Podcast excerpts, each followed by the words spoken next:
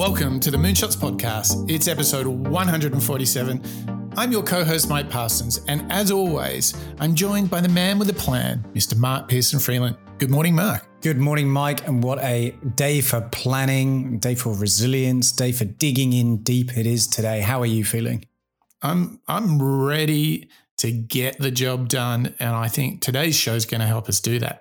Yeah, I think you're totally right. Last week, we were hearing from Angela Duckworth and her studies, her research, her almost analytical look at the idea of grit, the idea of resilience, and how important that is in all of our lives, particularly when we're either about to or currently going through things that are pretty hard day to day, Mike. If last week was all about laying a foundation for you and me and our listeners to see the value in grit, the value in cultivating a resilient mindset.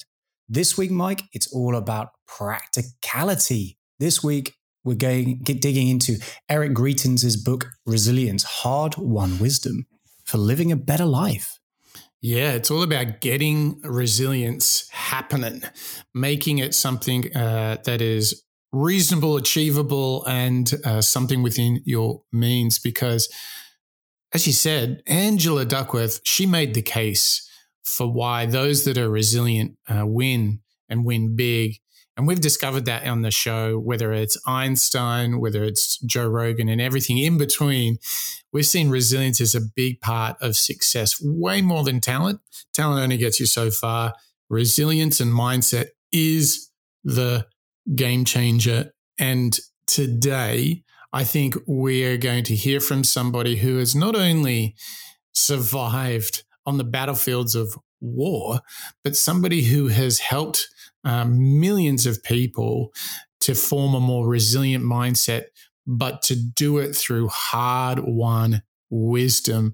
I think that is spot on. What a one two punch. Angela and then Eric. Uh, Mark, I can't wait. No, exactly. Me neither. I think it, it's a great little pair because I think, as Angela revealed to us, and as you just touched upon, Mike, we're all going to run into moments of hardship, of challenge, particularly in either our, our work lives, our careers, or our personal lives. It's unavoidable. Hardship is going to happen.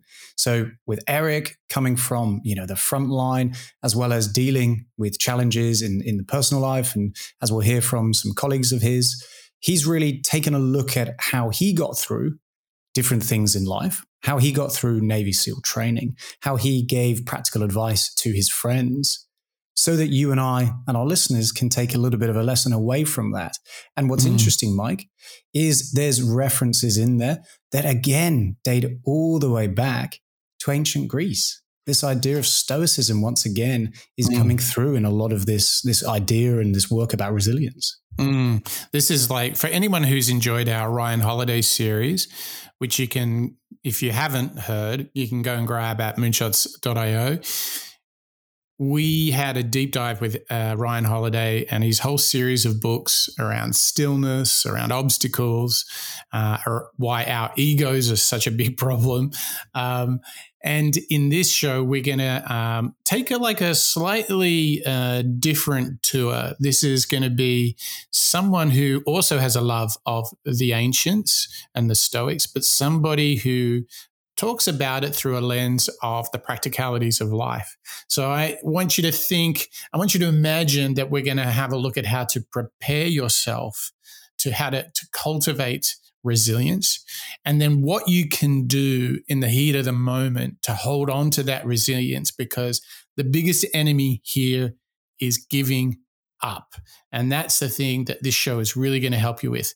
So, with no further ado, let's set the scene together with Eric and how he frames his book, Resilience Hard Won Wisdom for Living a Better Life.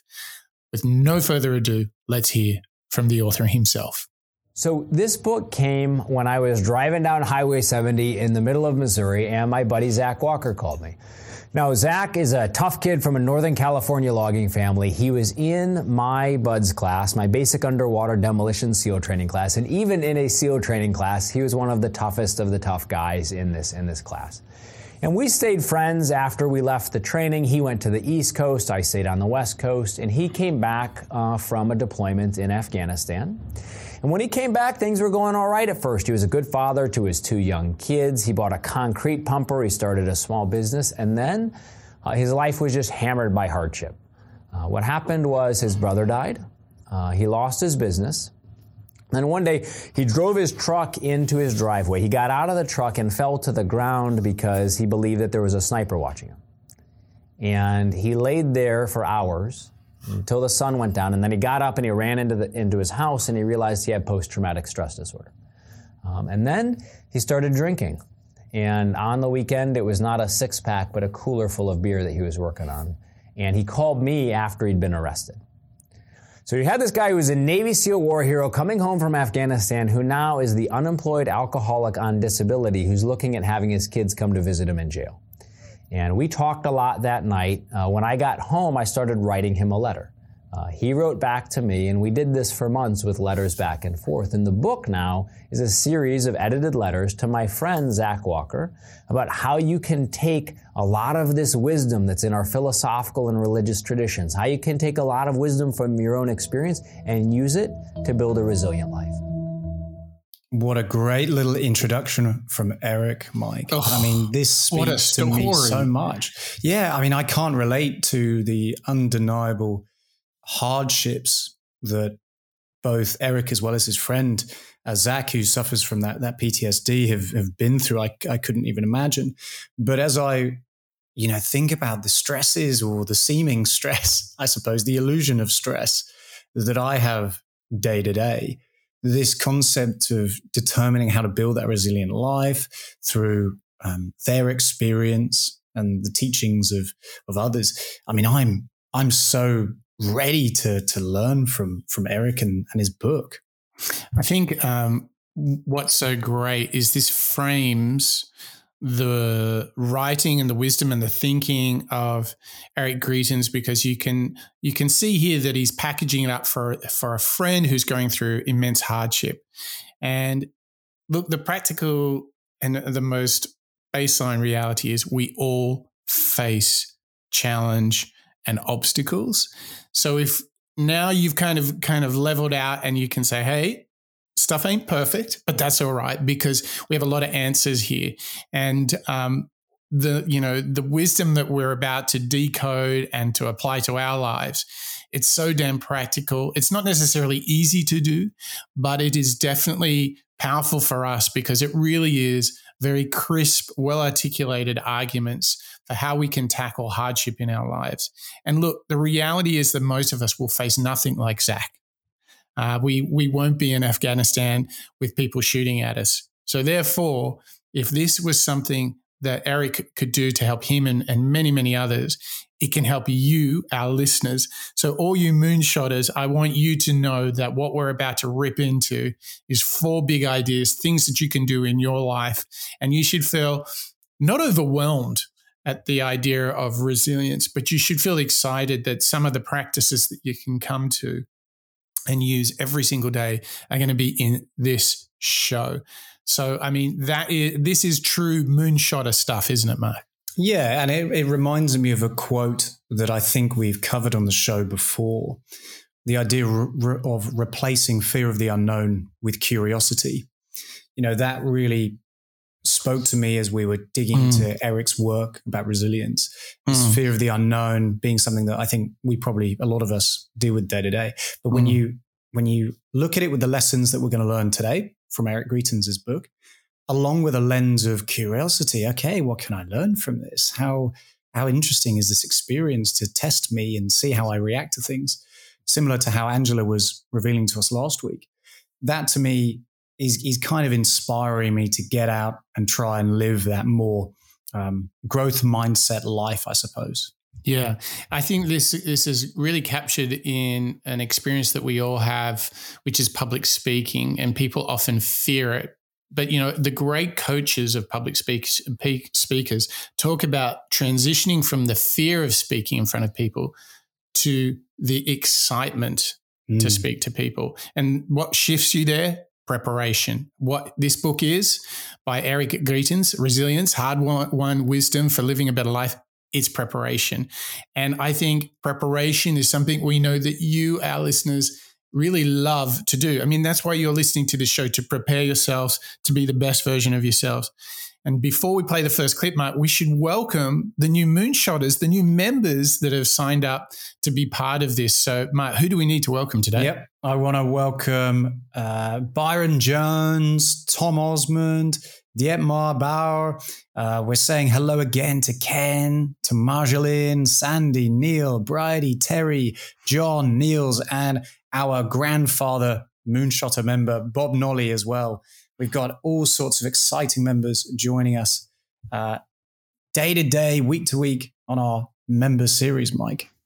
And we really appreciate you becoming members because your support, um, becoming uh, uh, patrons of our Moonshots podcast means number one, you don't hear any crappy ads on the show. I mean, how good is that, Mark? Uh, give me an ad free life any day. oh, hey, Mark, uh, do you want to get a Squarespace website? Uh, yeah, come on, let's talk about Squarespace. What else? What else are all the really crappy ads we always hear? Uh, um, it, there's a lot of CRM systems like Monday.com. I see a lot of those. Yes. What else? Um, I'm getting a lot of home gym. Home, home gym, gym setups. Yeah. yeah, those are coming through on my YouTube. The Moonshots Workout Pack brought to you by whatever. None of that, ladies and gentlemen. So we ask that, um, you know, that we kind of exchange value together. Mark and I and the whole team at Moonshots, we package together for you a show every single week.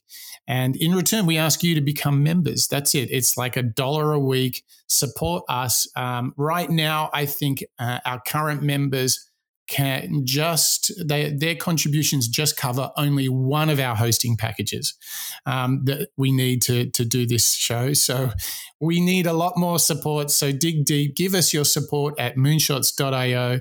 Um, join in the adventure of learning out loud together. Join in the discovery of your potential. See how good you can be. Let's learn from all these role models let's uh, bring our best versions to life. And we encourage you to do that at what destination, Mark? Pop along to www.moonshots.io, where not only can you sign up and become a member for Patreon, you can also listen to all of our weekly shows as well. You can check out our transcripts, our clip lists, our recommended reading lists, and all 147 shows, including this week's Eric Greitens and last week's Angela Duckworth, both part of our series on resilience. Okay. So, um, talking about resilience, it's all about preparation, and preparation is something that Eric Greitens has some wisdom to share. We all worry. And when you're worried, a lot of people will tell you, don't worry. It's usually terrible advice because you're gonna worry anyway. So now you just feel bad about the fact that you're worrying. If you care about what you're doing, you are going to worry. That's a good thing. The key is to learn to worry productively. And the way to worry productively is to engage in a practice called mental rehearsal. In mental rehearsal, you imagine things that might happen and then you imagine how you'll react. You imagine your way through difficulty. Stoic thinkers often called this the premeditation of evils. Seneca said, everyone approaches a danger with more courage if he has prepared in advance how to confront it. Resilient people know that life is going to be hard, so they prepare themselves for hardship. Go ahead and imagine bad things that might happen. Imagine that you've misplaced your notes when you stand up to speak. Imagine that you've lost your job. Imagine that you've lost a loved one. Imagine that you're broke. Then imagine what you'll do to make it through. A Navy SEAL Master Chief mentor of mine, Will Guild, taught us that when you are ambushed by hardship, you can easily be overcome by events. And when you're ambushed and unprepared, you often don't react well. If you're going to spend time thinking about bad things that might happen, then use that energy for a purpose. Instead of wallowing in your worries, imagine how you'll respond to them. If that happens, I could do this. When you mentally rehearse, don't imagine success falling into your lap. Imagine everything. The tingling at the back of your neck, the fear in the pit of your stomach. Your mind is built to prepare for problems. The goal of mental rehearsal isn't to fill your head with happy thoughts about the future, but to prepare yourself to succeed in the real world. The naive mind imagines effortless success. The cowardly mind imagines hardship and freezes. The resilient mind imagines hardship and prepares. You are built to deal with problems and challenges. I, I like this approach, Mike, this idea of preparing yourself for difficulties because, as Eric's already called out, you will run into challenges. You will run into hardships. So, Mike, I mean, I'm sitting here thinking, this is great. I, I should start looking at my challenges that I run into and even the free moments that I have during my day and utilize those feelings of maybe anxiety or worry more productively because I can learn from them. And I think I can utilize them to become that little bit more resilient, right? Oh, yeah. And um, this is really good. I'll tell you from a personal perspective, the reason I like this is um, I think I was a victim of over optimism in my earlier years. I think I was perhaps a little, you know, guilty of wishful thinking. Oh, it'll be great. And then things unravel. But there's this really powerful thought that we had in the Dale Carnegie show, which is like, ask yourself, what is the worst that can happen? Now, this is really interesting because there's also some mental models based around uh, rather than saying, what do we need to do to succeed? What you can actually do is ask yourself what failure would look like and call out what are like the three things that would have happened if this was to fail. And then you can say, well, how do we prevent those three things from occurring? So you kind of flip everything around. And for those of you who are listening who are maybe a little bit guilty of over optimistic and wishful thinking, like I have a tendency to be, this whole line of thinking, mental rehearsal, asking yourself what is the worst that can happen, or as the Stoics would say, the premeditation of evils. I find this in like just insanely powerful for someone who's an optimist like me. Marky, would you consider yourself an optimist or a pessimist? And and how does it work for you? Um, you know what? I have a feeling I'm I'm bridging between optimist and pessimist nowadays. Um, oh, sorry, no, optimist and, and realist. Um, sometimes, you know, perhaps the same as you, Mike, I fall into the pessimist side and I think, what's the point? It's not going to work. Why should I spend any more time trying to make this thing happen? Why don't I just give up? Well, in that mode, did the Angela Duckworth uh, show help you by pointing out that well, it's natural to have those doubts, concerns, fears, and questions. Did that kind of give you a convincing argument to to keep going? Oh yeah, yeah. the the Angela Duckworth grit has actually had quite a resounding effect upon me since since last week. Actually, Mike, Good. it's come up in my mind uh, quite a, quite a number of times actually. Much like as you called out, um, episode 119, Dale Carnegie, How to Stop Worrying.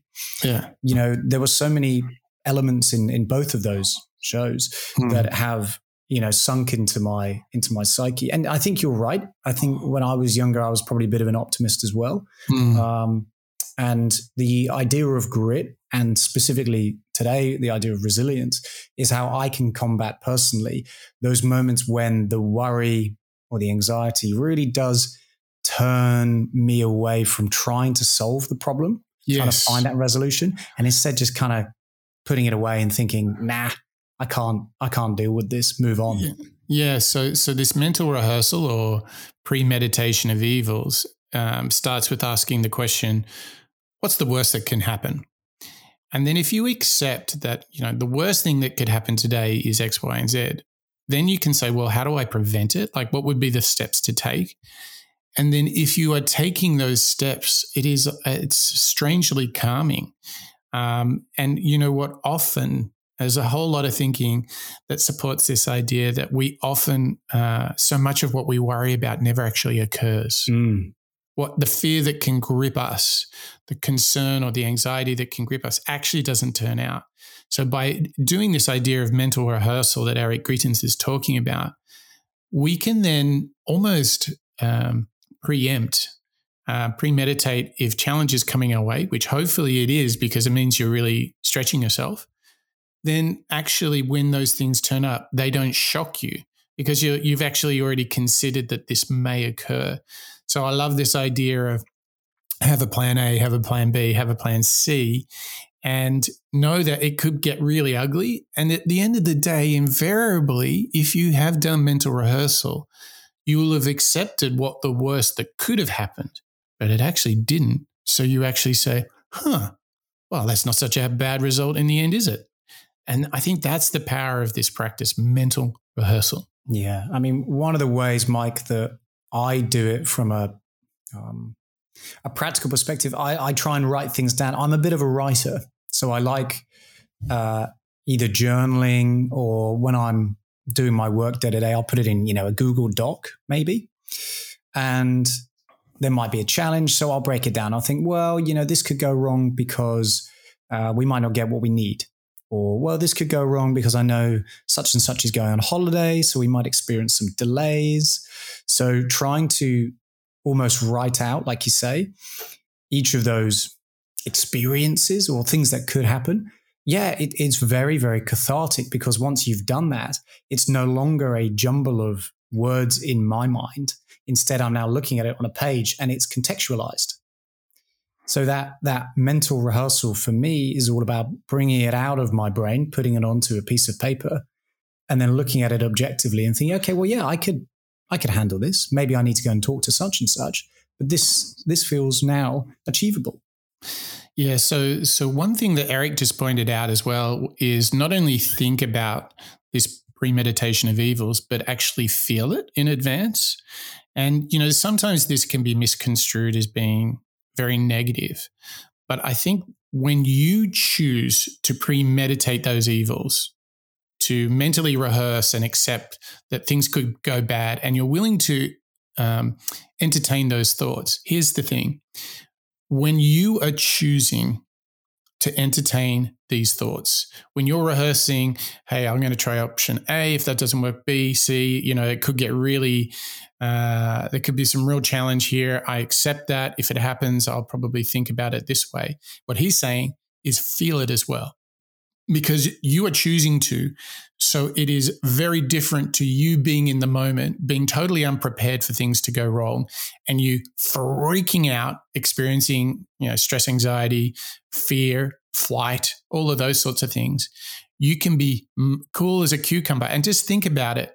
Think about great athletes who are mentally strong when the when the hour comes, when the moment comes where they have to make the winning shot, they are prepared to do it.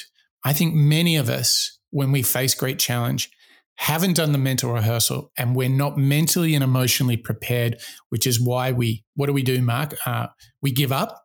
What else do we do when we're not mentally prepared? Yeah, we'll fall apart. right?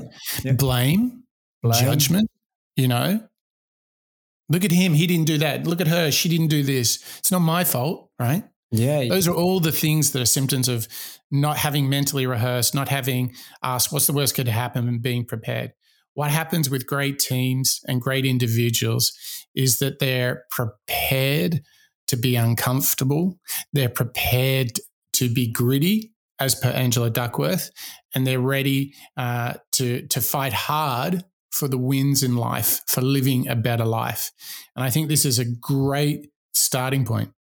But Mark, there's a follow up thought from Eric is in there that is just as powerful. That's right. If mental rehearsal is, let's call it part one in our ability to prepare ourselves for difficulty, the idea of segmenting is equally as important. So now let's hear from Eric telling us about how we can use segmenting to build mental toughness.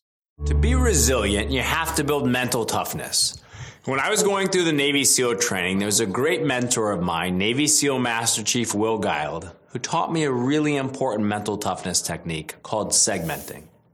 Now, segmenting is a fancy word for taking something that's really big, looks really scary, and breaking it down into really small and attackable pieces. And we saw at the hardest moment of the hardest week of the hardest military training in the world why segmenting was so important. So what happened was we were going through Hell Week, and Hell Week is considered to be the hardest week of the hardest military training in the world. And over the course of that week, they've got you doing things like uh, physical training on the beach with logs that weigh several hundred pounds. They have you running races with your teams in out of the ocean. They have you running the obstacle course, running down the beach, swimming in the ocean. It's a week of intensive physical training. And the hardest moment of that week comes at the beginning of the second night. So for a lot of people, their adrenaline carries them through the first night, carries them through the next, and then we arrived at the beginning of the second night, and you're thinking to yourself, I am more tired and more exhausted and more beaten than I have ever been in my entire life. And what happened then was that the instructors brought everybody out and they had us watch on the beach as the sun was setting. And as the sun was going down, the instructors came out and they got on their bullhorns and they said, Say goodnight to the sun. We're all watching the sun go down. Said, Tonight is going to be the worst night of your lives. We're all watching the sun go down. And I can remember I was standing there and I saw out of the corner of my eye that something broke in the class. And people started running for the bell, running for it. And you could hear it going off ding, ding, ding, ding, ding, ding as people quit our class. Now, what was amazing was after all of the difficult things that they'd asked us to do in the SEAL team training. Swim 50 meters underwater, swim down 50 feet and tie a knot, tie your feet together and your hands behind your back and make you jump in the pool. Who would have thought that the hardest moment of the hardest week, of the hardest military training in the world, would come when all they had actually asked us to do was to stand on the beach and watch the sunset. But what happened then, and what happened throughout the training, was it what made people quit was when they were thinking about how hard something was going to be, how painful something was going to be, how difficult something was going to be. What Master Chief Will Guild taught us was all you can do to be courageous is to master this moment. That's all you can do. So be strong, be focused on doing what you need to do right now. And if you build that mental habit of segmenting and you build that kind of toughness, you'll become more resilient. What a great story that the uh, the seals were all freaking out when they were just standing watching the sunset and not when they were grinding it out in all these incredibly tough exercises. Can you relate to that, Mark? That that it was like that it was the the the just the thought that they were telling the the the seals you were about to have the toughest night of your life I mean, that sounds pretty crazy, doesn't it? Yeah, I, I think there's a juxtaposition that uh, exists in what I would have anticipated or expected to be one of the uh, hardest bits. So, what I would um, try to describe is physical hardships. So, swimming underwater, lifting heavy weights, being physically tired is quite different to the mental uh, tiredness that we can experience when you know things are getting a little bit tough. And I think what Eric's calling out there is we'd made it, uh, me and the team, we'd made it through all these difficult things. Imagine being in a, thrown in a pool with your hands and your feet tied together, by the way. Mm. That's going to mm. be difficult. Yeah, and, nice. and the fear, the anticipated fear that he and his classmates had as, as the sun was going down and the um, the Master Chiefs were, you know, calling out what's going to happen next is going to be even worse. That fear of the unknown was actually more challenging as they thought ahead than the physical side. And and for me, I have I think I've experienced that before, not mm. to this hmm. extent, of course, but uh, my I'm my own worst enemy is often myself because I'll exacerbate things in my mind or catastrophize things in my mind to an extent where I'll almost be um, afraid of a situation. And, and that I think is pretty consistent with the story that Eric's breaking down in the segmenting clip, because he's saying, well, people were folding at just the idea of what was going to happen next without even seeing what it was. It was imagined. Yeah, yeah. So, so this this kind of really speaks to um, the the fact that the things, the outcomes that you're imagining that have yet to occur are causing such fear that they went, rang the bell, and left the, the program.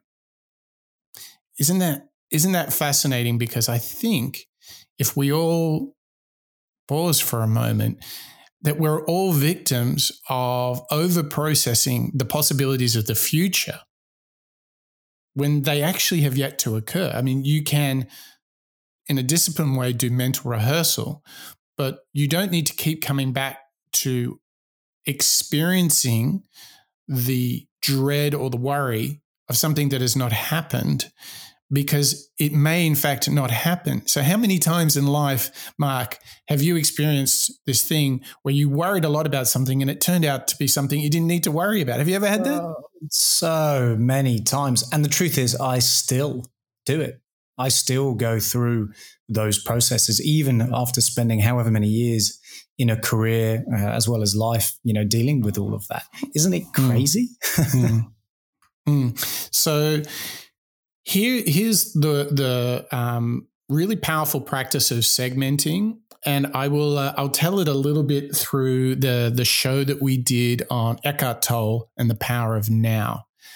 So segmenting says, look, I appreciate that you have this big grand vision and purpose that you want to achieve in life. I appreciate um, that um, I'm going to do mental rehearsal and prepare for things not kind of working out.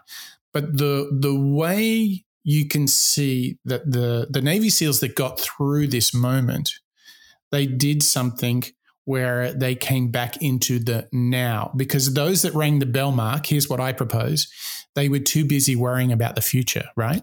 Yeah, that's exactly how I hear it. Yep. Yeah. So they're worrying about the future to such an extent that they can't even enjoy a sunset.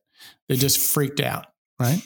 Mm. So here's what Eric in his book says that you can do in the moment, which has great parallels with the show that we did uh, on the power of now. What it, the thinking is, is this there is, you can reflect on the past, that's fine, but there is no benefit for causing worry. Uh, or uh, in the case of the past, regrets about the past. Something that's happened, it happened. Okay. You can learn from it, but don't go back and feel both mentally, emotionally, and physical. Don't go and keep dragging that back up because it's in the past. So, regretting the past is very much a non segmenting hmm. practice. Mm. What Eric would say is forget about the past. Like the cadets and the Navy SEALs looking at the sunset, you have to stop worrying about the future. Okay. Because, you know, just because they're saying it will be the worst night of your life, maybe when you finish it, you might say, it was the hardest thing I ever did. And I'm so proud. Mm. And it mm. was great. Right. It wasn't nice, but it was great for me. Okay. So back to the segmenting. So, what do you do? With segmenting, you appreciate that you've planned for the past, planned for the future, You've you've learned and reflected on the past. No regrets, no worries. You bring yourself into the now. This is how you segment. What you do is you go and listen to which show number was Eckhart Tolle? I can't remember, but uh, go and uh, listen to a, a very good uh, number, episode one, two, three. Okay, so episode 123 of the Moonshots podcast, we spend a whole show going into this segmenting the power of now. So, what do you do when you think about power of now? You, you, you basically go to your senses. Can I feel, smell, see, hear? This all brings you into the moment. Can I breathe? Can I put one foot forward in front of the other? Can I hear the birds? This is the now. So if you're a Navy SEAL cadet in Hell Week, you have to stand on the beach, the sun is setting, and they're telling you it's going to be the toughest night of your life. You say, uh, Can I stand? Can I see the waves? Can I smell the sea salt? Can I appreciate the breath that I am taking? This is the core practice to prevent oneself from regretting the past and worrying about the future. I'm not going to say it's easy, but these these segments, bringing yourself into the now, just being in the moment, becoming very uh, grateful for each step. If you're eating a meal, savor each bite. These are all things that Eckhart Tolle talks about. And this makes up this process or this practice of segmenting. And it's incredibly powerful because, look, Mark, we have to think about getting into the power of now because we don't want to be those guys that run for the bell and ring the bell because just the thought of a tough night freaks us out, do we? Well, I, I liked what you said um, a, a moment ago, actually, and I want to revisit it. It might actually be one of your best nights yeah. because you complete it. Much like yeah. a marathon or a race of some kind, if you train for it and you're going through it, oh, this is tough. Yeah. But when you finish it, you've interacted fully, you've really immersed yourself into that moment and you've you've completed it. You can look back, whether it's with uh, uh, you know, relief or pride or whatever it might be, when you know that you've completed it and you dug in deep and you pushed as hard as you could, that's a feeling that nobody else can give you. Only exactly. you can give yourself that. Totally true. So there you have it. This is all about preparing yourself, setting yourself up to be resilient, to be gritty. Mentally rehearse, and then segment in the moment. Those are great ways to get yourself prepared, ready to do the job, ready to go and embrace the discomfort, to go out and do something that really means something that's like an extension of your purpose, that helps people around you, that serves people around you. What a great start. It's a bit of a relief to, to dig into this somewhat ominous uh, topic of resilience, isn't it, Mark? It's it's pretty empowering, isn't it? I, I think it's quite natural that we will hear stories like with Angela from a research perspective, and now from Eric from a, a, physical Navy SEAL perspective, because resilience quite literally interacts or engages every single person, doesn't it? It's hmm. something mm. we all we don't get taught it. It's not something that we'll cover in school but it's something that we almost learn dynamically throughout life. And actually, as we as we found in today's episode as well as last week's, it's something that deserves attention, much like the show on Eckhart Tolle. You're right. There is a parallel there that teaches us how to be more resilient and patient and cope with anxieties and worries mm. because it's something that we all need to kind of learn as we get older. You know, it's becoming more and more of a topic that I think is in the forefront of my mind as I'm coping with different pressures and so on. It's it's such a huge topic that it's quite exciting to me to really dig into it and understand how I can be a little bit more resilient every day. Yeah. Good stuff. I'll tell you what else is good stuff, and that's our new master series that we've been producing. Mark, it's pretty, uh, it's pretty cool that we have a second show, don't you think? Yeah, that's right, listeners. You can pop along, uh, go and join us. Come and join us on the Moonshots um, member site where you can not only check out our first episode, which Mike was all about a little thing motivation. Called, uh, motivation. If if there's anything that we really need to be motivated, you can go and really understand a comprehensive deep dive into the concept of motivation. Then, Mike, we dug into uh, this little thing called first principles. I think. I mean, that was a pretty big topic, right? Mental models. Oh my gosh. Huge. I love them. I wish I had more time to read up on mental models. Exactly. Well, listeners and members, you can go and check out our deep dive into first principles over on the members page. And Mike, we've even launched our third episode on teamwork.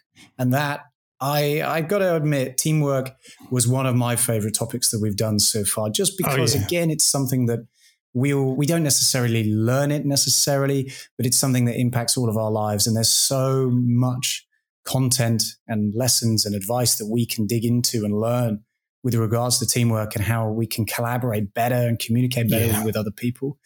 So true, so true. I mean, I mean, it's um, you know, teamwork is essential to success, but I don't think it's spoken about enough. I don't think there's uh, enough training of individuals on how to be good teammates.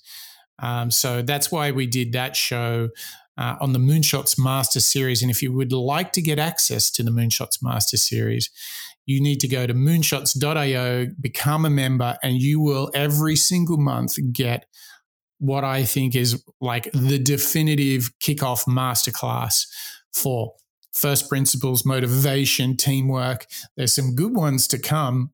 We'll tell you about those later in the show.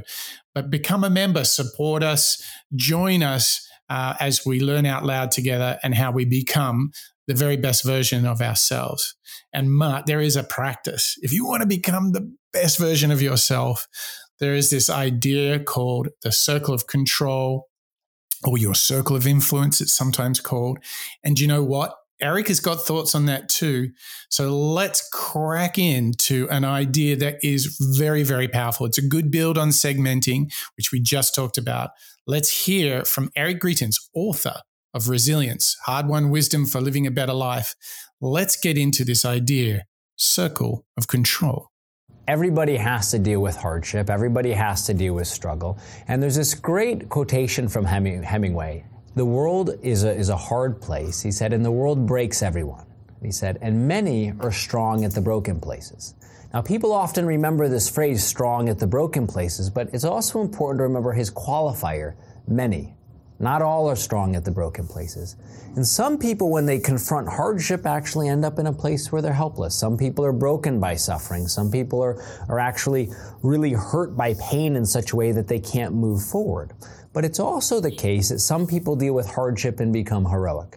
And one of the things that I've tried to do in these letters to my friend is actually show him what you have to do in a really practical way to actually build resilience and be heroic. Now, one of those things is that you have to learn how to take responsibility. If there was a single question that you can ask someone to measure how resilient they're going to be, you ask them, what are you responsible for? What you find is that even in the most difficult situations, when you look at stories of people who've been prisoners of war, for example, people who survived said, I'm going to take control of my thoughts.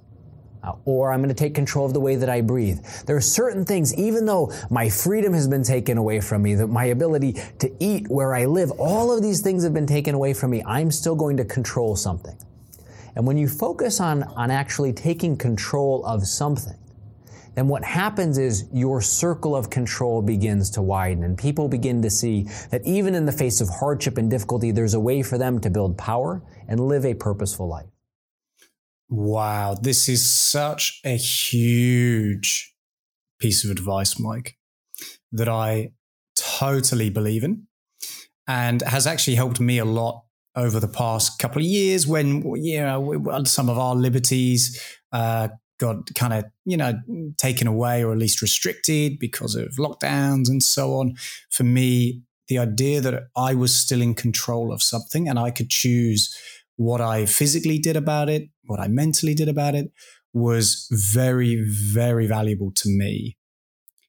Was it was it equally uh, a concept, an idea, uh, a mental model that you've you've encountered and utilized before as well?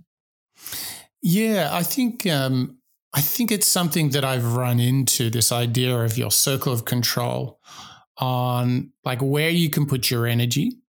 But the relief of saying, hey, something is within my circle of control uh, means you can really devote yourself to it. And when you say this is totally out of my circle of control, um, then you can kind of say, all right, well, I mean, you know, the weather is, for example, something that's totally out of my circle of control. So that's a very uh, like casual kind of thing. But there's many other things that that that form that um, totally out of your control category. Um, but it's very powerful because apart from knowing where you can put your energy, releasing yourself from like, oh well, it is completely out of my control to affect this thing. So I will therefore not worry about it. I'm not going to let it um, ruin my day. I'm going to focus on the things that I control. And the benefit for me, Mark, has been that when I make a choice to be very focused on the things I control and I do them, that is the start of feeling fulfilled in life. Like, for example, if you say, my work ethic, okay, how much I give to the tasks at hand. This is something that I have complete control over. whether I get the result or not, or if it that that project or that task has a lot of dependencies that are out of my control, the bare minimum I can say is I turned up. And in America, they have this great saying that you leave it all on the field, meaning, regardless of the result of your sports game, you, the individual, or hopefully you, the team, played as hard as you could for as long as you could. You gave your best. There's zero left in the tank. That is something that, uh, I mean, to use the sports analogy, if you lost the game, but you gave it everything you can, it becomes far more easier to feel, to not only accept the outcome, but actually to still feel, you know, satisfied or even a level of fulfillment and pride like, hey, I turned up and gave my best. And in the end, giving all of you've got, like in terms of your work ethic, is directly within your control. So when you did that, you can kind of accept the result because, like, well, I turned up, like, I worked damn hard. I mean, that's how it's kind of worked for me. And of course, yes, you know, all the challenges of, of 2020 and 2021, it's like, okay, have probably made me more aware of my thoughts, my words, my actions, my reactions, my decisions, my attitudes, and my mood.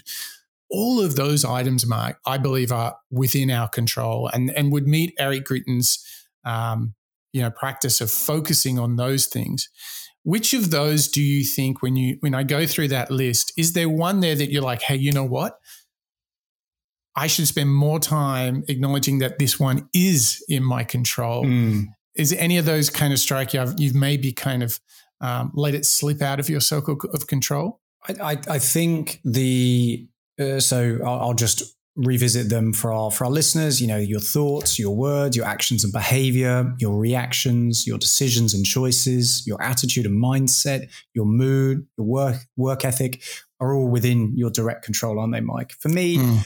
I think the one that I can still work on or that I should prioritize working on mm. are my emotional elements, my reactions. Mm. And I don't mean reactions from a physical um, perspective, you know, throwing a punch or whatever. It's reactions to um, myself internally. Mm. So, hmm. how am I reacting to this situation? Ah, interesting. I have a lot of anxiety over this issue. Okay, well, let's have a look. How can I proactively fix this? Okay, yeah. what might it be? That's that's I think something that bubbles to the surface when I reflect on things that are within my direct circle of control. Mm. Mm. And it's very powerful, isn't it? So this I want you to imagine as you're listening to us talk, there's like three concentric circles. Right in the target are things like your thoughts, your reactions, your choices, your those are all directly within your circle of control. Now the second layer are things that you have some effect on, but you don't have total control. Mike, what's a good idea uh, or a good example of things in this second band of control? Well, directly related to the area that I want to work on. So, my reactions, my emotions to things, something that are not directly in my control are other people's thoughts. You know, how mm. other people might be thinking about me or about the work that I do. I can't really control that, can I, Mike? You you have some effect, and um, you can do your best. You can make your case to other people. Hey, here's what I've done. Here's how I've gone about it. Even if the result is not what you want, it's a, it's amazing. Um, like I think the goodness in people is when they actually can understand the effort and the contribution that someone has done their best. I think that can can help. But in the end if someone wants to draw a different conclusion from that then you have to accept that. You have to say i accept that you choose to perceive it in a different way. Mm. um, you know and i think another a good one is um, you know what's not in your direct control and i'm saying this as a parent is your child's future. So you know parents they love their kids they want the best for their kids but you know, in the end, they have some influence on that. They can bring certainly opportunity, good counsel, safety, love, all that good stuff. But in the end, they don't have total control because it's kind of up to the kid who they want to be, right? Um, so that's a good example, isn't it? What else is a good example of this second circle of control where you don't have total control, but you have some influence? I think one that might be on people's mind is is from a social media perspective. You know, you might have influence or you might inspire people to perhaps follow you on social media, but you can't really directly control Mike who actually follows you on social media, can you? Totally, totally true. And and so you can put your the best version of yourself out there, and then you know, again, this is how Eric Greitens is helping us be resilient. You did your best effort. You you made your case in this kind of second area. You did what you could for others, but in the end, their actions will be their choices. And this builds us a bridge to this third circle, which is things you have zero zero control over, right? So this is when, let's keep the social media line going. This is when people who you don't know come and attack you, criticize you, um, do all sorts of crazy stuff. So, Mark, I've got a great example of this. We uh, we had a review of our show um, a couple of years ago, and uh, the listener was absolutely shocked um, and thought it was terrible that we didn't interview personally these people, but that we were um, playing clips of these people. And in their uh, perception, um, what we were doing was incredibly deceptive to our audience. Um, and um, my first thought is like, well, we never said that we were interviewing. We, but what you find yourself doing is you're you're um, tempted to be in a conversation with that person. But the best thing you can do is say, I have zero control of that person. I don't even know them. They are drawing a conclusion that is pretty unusual um, for me. And you know what you do is you forget about it. You just ignore it. Joe Rogan famously said like he doesn't read any comments anymore um, on his work because he has zero control over it, but it is incredibly distracting. It can get you very off track. So, a big thing here is you've got these three circles your inner circle, total control, your thoughts, your effort. The second band of control, these are things that are affected, you know, traditionally, this is how you're working with others, um, how you work within your family or your workplace. You have some influence, but not total control, that's for sure. And the third one is like the weather, the traffic, what, what, crazies do out on social media, uh, getting trolled. You have zero control of it. So, best to avoid worrying about it. You can read about these things if you choose but don't allow yourself to become occupied with them because you have no influence, right? You have absolutely no influence on it. So, where you can take, particularly when the world is crazy and this outer band of things, focus more on the things that you're doing and that you control because you can derive satisfaction, you can derive fulfillment from them. I think this is a massive idea, don't you, mate? I mean, what a useful breakdown of these different uh, circles, inner all the way to outer control yeah. circles. I mean, I feel, Mike, as though I, I need to print this off and put it on my wall to reflect upon because, you know, much like Angela Duckworth's grit score, I feel as though this, um, this, uh, I suppose, mental model can be referred back to in the future, can't it? Yeah. It's a reminder, yeah. or not necessarily a mantra, but it is something, a template that you can refer back to and say, okay, well, am I wasting time by worrying about that stranger's comments on social mm. media? Yes. In which case, as Eric would encourage us to do, go and use it more productively and proactively and beneficially by working something that you can control. I mean, this is a huge distinction. Yeah. And what a great build off the work of Angela Duckworth, who's made the case for resilience. And now Eric is like, this is how you do it. And I think what we have left till the end of the show is perhaps one of the most newest thoughts, uh, surprising thoughts from author Eric Greitens. So let's have a listen to his thoughts on how we find a model for life. Imagine that someone came to you and placed a giant bag of jigsaw puzzle pieces on a table in front of you and asked you to put all the pieces together. Now think like, what's the first thing you'd ask for? First, you'd probably ask for a reason. Why are you asking me to do a puzzle? But if for the moment you accept that you're going to do the puzzle, what would you ask for? I'm guessing you'd ask for a picture. You'd want to know how all of the pieces come together. You'd want to know what you're trying to make. Now, here's the thing. Life hands you pieces. You have to figure out how to put them together. Your life doesn't come with a picture of what it's supposed to look like on the box. You have to. You get to choose that picture for yourself. And you choose it by looking for a model of a life well lived. I started boxing when I was 19. I was in college, and during the day on campus, I studied Aristotle. Now, Aristotle told his students that what is valuable and pleasant to a morally good person actually is valuable and pleasant. In other words, you know what the good thing is by seeing what the good person does. If you want to know how to live well, don't make things more complicated than they need to be. Just look at a model of someone who's already living well. Start there. After reading Aristotle in class, I'd drive into Durham and make my way to a small boxing gym that was tucked in a corner of a rough neighborhood. There, Earl, my trainer, and I would train with Derek, my training partner. Now, Derek worked in construction. Uh, he was a tall, strong, fast fighter, and he'd fought professionally. When I asked Earl, how do I throw a jab, he said, watch Derek. Do as he does. When Earl let me start training on the heavy bag, he'd have me watch Derek. He'd say, there's your picture, Eric.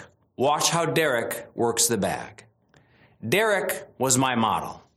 And I learned faster by watching and imitating him than I ever could have done by reading a book or listening to a coach alone. Earl and Aristotle, they both said the same thing. Find a model and do as they do. What's strange about the way most of us live is that we know how important it is to have models. Everyone wants their children to have good role models. Yet once we become adults, too often we stop looking.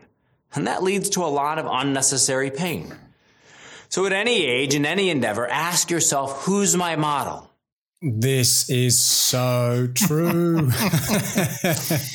well, Mark, I feel like we we, uh, we must have a whole series on a life well lived and study some people that had that. I mean, this is a big thought, and he's right on so many counts. One, we are not given the uh, the picture of the puzzle and the pieces for life. We just oh. get given the pieces. How good is that? Great metaphor. So great. Good. And then he goes on to say, like, as kids, we all have role models. And then what happens? We all become adults and think we've solved it all. But actually, that's when life is just getting real. Hence, I would propose to you, and maybe I'm being a little indulgent here, that that's what we're trying to do on this show, Mark. I mean, we study these people who are role models for us David Goggins, Matthew McConaughey, Eckhart Tolle that we've talked about, Brene Brown, Dale Carnegie, Wim Hof. I mean, oh my gosh, Michelle Obama, Oprah Winfrey. Like there are all these amazing people. Even just in the last show, Angela Duckworth. They are all revealing something uh, to us. If we can follow their example, and what do we do here, Mark? We ask, how do we do it, don't we? How do you do it? I mean, exactly as Eric calls out in that story as well. How do I throw a jab? Watch Derek. How do yeah. I punch the, the, the heavy bag? Watch Derek. This mm. is what we're doing, Mike. Our moonshot is our moonshot is Derek's. How do you do it? Listen to the Moonshots podcast. Ah, there's the, there's the line that we were promising in last week's episode. Oh, that's dear. right. That's the sign oh, off. so, Mark, um, mental rehearsal, segmenting, circle of control, model for life. Which one? Which one has got you thinking the most? All of them.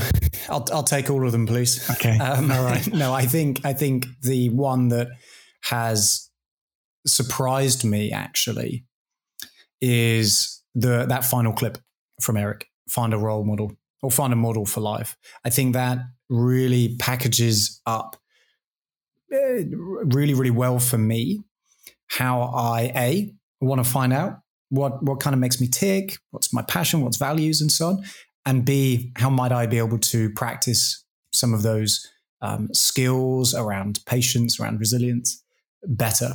So that for me is is the homework that I'm taking away. Gotcha.